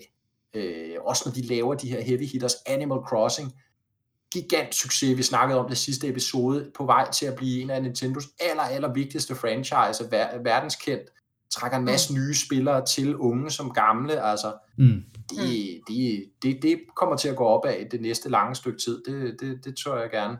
Og, og det er jo på trods af, at Nintendo er i 2020, som er et år, der er øh, meget, meget spinkelt i forhold til udgivelser, og der, vi ved ikke rigtig så meget om, hvad der sker, og, og ting og sager, men alligevel, så de spil, de har sendt ud, og, og, og i, i det her år, og også tidligere, bliver bare ved med at, at tjene masser af penge, og folk bliver ved med at følge med i, hvad Nintendo laver, fordi de vil bare have flere spil til deres Switch, og ja, næsten øh, hver gang der kommer et nyt, noget nyt, så sidder der en eller anden hårde af hungrende Nintendo-fans, og bare øh, selvfølgelig spekulerer de på alle mulige sindssyge ting, som, øh, Nå, nu det, det er nu Metroid Prime 4 bliver vist igen, eller nu kommer Breath of the Wild 2, eller et eller andet, altså, men stadigvæk, mm. den her enorme interesse for deres brand er jo bare vedvarende, og Switchen har jo kun gjort den interesse endnu større. Også ja. fordi de har udgivet så meget kvalitets øh, software, de har genoplevet så mange gamle franchises, øh, som for eksempel Luigi's Mansion 3, som er et fantastisk spil. Så. Men også virkelig forstået at disrupte sig selv som firma og deres målgruppe og så videre, ikke? Altså, jo. snakker om tidligere det her med, at de er jo gået fra at have altså meget, meget stort fokus på sådan udelukkende casual spillere nærmest, ikke med Wii. Og nu har rebrandet sig selv helt til at være de her sådan ja, millennials, vel, altså folk, der er mellem 20 35 år, eller sådan noget nu, ikke? Altså, ja. det er jo en, en helt anden, altså en helt anden uh, målgruppe, en helt anden slags spil, man ligesom skal lave for at være succesfuld i den målgruppe, ikke? Jo. Uh, og, og de har jo været enormt, altså både gode til at se, hvordan altså gaming som medie nærmest, altså har bevæget sig fremad, uh, og har ændret sig, ikke? Jo. Uh, og der skal man jo huske, at det, det, det er jo sket rigtig mange gange i, i, spil, i spillenes historie øh, efterhånden. Ikke? Jo. Så om fem år kan det jo have ændret sig igen. Og så er det jo ikke sikkert, at Nintendo rammer præcis på samme, eller lige så heldigt og lige så godt. Men lige nu er det jo virkelig, altså det går super godt. Det går rigtig godt, det gør det i hvert fald. I den her tidsånd, i den her tidsperiode, eller hvad man skal kalde det, ikke? Vi ved jo ikke, hvad der, hvad der sker. Nintendo har i hvert fald haft perioder i deres, i deres business, hvor det ikke er gået særlig godt, øh, selvom de stadigvæk har lavet gode spil og sådan nogle ting. Altså, jeg vil gå på, at selvom Gamecube'en var en, ikke solgt særlig meget, og selvom Wii U'en heller ikke solgt særlig meget, så det software, der blev udgivet, var stadigvæk tårnhøj kvalitet. Mm. Øh, så, så ja, altså det, der, Nintendo kan bare et eller andet helt specielt. Det er også derfor, vi har et podcast dedikeret kun til Nintendo. Ikke? Altså, mm, jeg, jeg, jeg tror ikke, jeg vil være lige så op at køre over et podcast, der er dedikeret kun til Playstation, eller kun til ja, Xbox. Det, altså. det er også interessant med, med de fans, som Nintendo ligesom har, ikke? Og, og vi snakker om de her spil til Gamecube, altså som er, som du siger, ikke en særlig stor succes, men, men de spil, de har lavet, og den fanbase, som, som trods alt var på Gamecube, det er jo nogen, der også ligesom er vokset op, og mange af dem er blevet altså, influencers i YouTube og så videre. Mm. Mange af dem har jo netop Nintendo som deres sådan, bagkatalog og deres øh, ja, sådan barndomsminder, deres nostalgiske minder. Ja. Øh, og dem, dem har de jo bredt videre til deres seere og, og så videre. Ikke? Så vi jo også har set en hel masse mennesker, der er interesseret i nogle gamle spil, de ikke engang selv har spillet, fordi nogle mennesker ser op til at have spillet de spil. Ikke? Jo. Ja. Øh, altså Paper Mario og Metroid, ikke, som vi snakkede om sidst, som altså egentlig ikke har solgt særlig mange spil, men folk er stadig super hype på det, fordi at nogen, de ser op til sig, jo har spillet de her spil, der er god kvalitet. Ja. Men øh, der, jeg tror, at rigtig mange, og selvfølgelig er det, er det mest business-siden at gøre, at aktiekursen nu er så høj, højt liggende, men det er bare også fedt at se, at de på en eller anden måde formår at fagne så bredt øh, i den her øh, generation. Ikke? Så. Mm. Men øh, vi skal lige øh, slutte af med en lidt sjov sjov historie, som øh, jeg ved, Mark han, øh, han har stusset lidt over i hvert fald. Øh, det er jo kommet frem, at, øh, at der er nogen, der mener, at Star Fox Grand Prix, som vi jo, eller racing, eller hvad det hedder, ja, Grand Prix, tror jeg, som vi jo snakket om øh, en del, var det sidste år, øh, tror jeg, det er jo, det, det, det påstås nu, at det var bare noget, som Nintendo fandt på for at afsløre en masse leakers. Det er jo, øh, det er jo en eller anden sindssyg øh, tanke, Ej, eller er det? Ja, det, det, det, det lugter jo af en konspirationsteori, bliver jeg nødt Ja, til at sige, ikke? Fordi det, Star Fox Grand Prix findes. Nå, Det gør det. det er det, vi jo... Og øh, vi, vi kender bare ikke noget til det, Nej. men, men det findes. Okay. Og øh, det, det, det bliver jeg jo nødt til at sige, fordi det har jeg jo sagt i det her program nu en, en del gange. Øhm, Du tror stadig på ja, jeg stussede, jeg stussede over det. Jeg, jeg valgte selv at bringe det op, velvidende, at jeg ville komme til at sidde i den varme stol, fordi jeg har jo været meget øh, hyppig fortaler for det her rygte. Øh, ja, altså, man kan sige, det, det, det, de ved ikke rigtigt, altså kilden til det her rygte igen, hvem er det, og hvor kommer det fra, Ja. og sådan noget, det, det, er, lidt, det er lidt tvivlsomt, men, men, øh, men, men jeg har meget svært ved at se, at man skulle, altså man skulle fake noget i den kaliber for at, du ved, afsløre nogle muldvarpe rundt omkring. Altså det lyder sådan helt øh, øh, koldkrigsagtigt. Øh, jeg, jeg kan ikke se det i sådan noget øh, altså business sammenhæng på den måde, øh, at, at, at, at det skulle foregå sådan.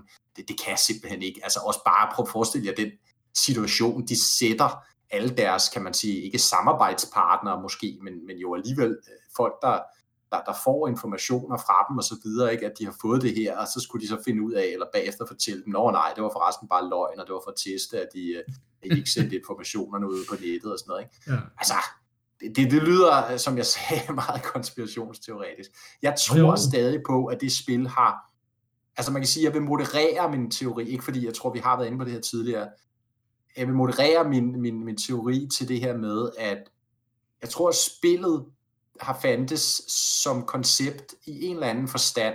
Om det har været en tech-demo internt hos Retro Studios, som så er blevet lukket ned, om det har været et, et spil, der har været relativt langt i udviklingsprocessen, som så er blevet lukket ned. Det, det, det, det er svært at spå om. Der er jo også den her meget sandsynlige teori, at øh, det rent faktisk var det her øh, Ubisoft-producerede Starlink, Ja. øh, som jo fik, øh, som jo havde Star Fox med, øh, som, som øh, i Switch-versionen, øh, i øvrigt et rigtig super spil, øh, og fedt Star Fox-spil faktisk. Ja. Øh, men det fik jo den her DLC-pakke, hvor man kunne køre racerløb med øh, Star Fox-figurer. Mm. Og det kan være meget sandsynligt, kan man sige, at de har lækket screenshots og andet af Star Fox-figurerne i Starlink, der kører racerløb, har ligesom været det, der har gjort, at nogen har troet på, at der så fandtes et Star Fox racerspil, Star Fox Grand Prix, ikke? Jo. Øhm, så, så der er nogle plausible scenarier for, hvorfor det her rygte er opstået, øh, og hvorfor kan man sige, det konceptuelt har fandtes i en eller anden form, igen om det er i Starlink, eller det er en tech-demo hos Retro, eller hvad det er, det finder vi måske aldrig ud af. Men jeg, jeg køber ikke helt den der med, okay. nu, at det skulle være et eller andet stunt for at, øh, at, at, at afdække øh, leakers. Øh, det, det, det synes jeg simpelthen lyder for aggressivt. Nintendo er jo ellers kendt for at være ret aggressiv i sin ja. øh, jagt på folk, der på en eller anden måde sætter deres copyrights og brands i, øh, ja, øh, i, i, i, i et lys, som Nintendo ikke selv er med til at, at skinne på det, eller man skal sige, øh, fordi Det er rigtigt. de går meget hårdt efter de her fan, øh, fanspil ja. Og sådan nogle ting, ikke? Så altså, på- jeg tror måske, det, det er på grund af nogle af de taktikker, at folk de sådan godt kan optænke, at måske Nintendo har gjort, har hyret nogle advokater eller nogen til at, at lave et eller andet, og så har de måske på en eller anden måde sat den her i gang. Og, ja. Men igen, at, at Nintendo skulle bruge så et sådan en, en klassisk franchise på den måde, det er også sådan lidt, ja, det, det lyder også Ja. lidt usandsynligt, ikke? Så. Det, det gør det, synes jeg. Så, øh, men det er jo sjovt, at det, det stadigvæk bliver ved med at dukke frem, det spil, Ja, det og øh, ja, hvem ved, en eller anden dag måske, så, så bliver der lækket noget omkring det om, om 10 år eller et eller andet, Ja. hvad, hvad det så end var. Eller også finde, måske finde ud af, hvad det har været, Retro har arbejdet på i alle de her år, som ikke ja. Er blevet til noget. Ja, det er jo det. Og det er jo især det, ikke, der også er, er mistænkeligt. Altså, hvad har de lavet i alle de år, ikke? Jo. Øh, Tropical Freeze var fra 14, ikke? Og ja, så var der lige den her øh, remaster øh, fire år senere, ikke? Men de har ikke brugt fire år på at lave Tropical Freeze øh, remaster til Switch. Øh, så, så, så har de da godt nok øh, haft en høj burn rate, skulle jeg helt sige ja, det må jeg sige. øhm, i forhold til det output, der så kom. Så ja, om de har, ja, Yes. det, det, det, det ved vi ikke. Måske bliver vi klogere en dag. Øh, vi kan kun sidde og spekulere. Ja. Øh, Men lad os, øh, lad os afslutte den der, og så sige, at det var jo det for dagens episode af Endcast. Det er jo nærmest to episoder i en, faktisk. Fordi vi havde forberedt alle de andre ting, øh, og så kom den her det her drop, shadow drop, eller man skal kalde det, af en, en direct, der, øh, der i den grad havde interessante og spændende Mario-produkter på, øh, på menuen. Øhm, jeg glæder mig til at se, om der kommer et eller andet novemberspil, der ikke er et Mario-spil, øh, om de laver en eller anden form for Twitter annoncering, men hvis der gør, så skal vi i hvert fald nok være øh, på pletten her i Endcast og, og, øh, og dække øh, de nyheder, der nu måtte komme. Og indtil, og indtil da, så må vi jo bare spille det, der er. Der er jo stadig rigtig mange spil på Switch jo, så det er ikke fordi, vi løber tør for spil i forløb. Nej, nej, vi har allerede gode ting i, i gemmerne til næste uge. Det har vi i hvert fald. Øhm, men ja, tak fordi I ville være med igen, igen, igen til det her øh, dejlige podcast. Og så tak til lytterne for at lytte med, øh, som altid. Og øh, der er gerne at sige en tak fordi I lyttede med, og vi lyttes ved næste gang.